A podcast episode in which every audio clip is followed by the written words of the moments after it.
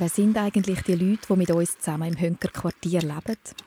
Fünf von ihnen, sie kennen sich nicht, erzählen aus ihrem Leben. Sie reden offen über ihre schönen Momente, aber auch über schwere Zeiten und wie sie die überwunden haben. Die Geschichten zeigen, egal ob jung oder alt, jeder hat seine Krisen und die grossen Themen im Leben, die verbinden uns. Das ist 8049 und ich, der erste Podcast von der Quartierzeitung Hönk über Menschen, junge und alte und ihre Leben.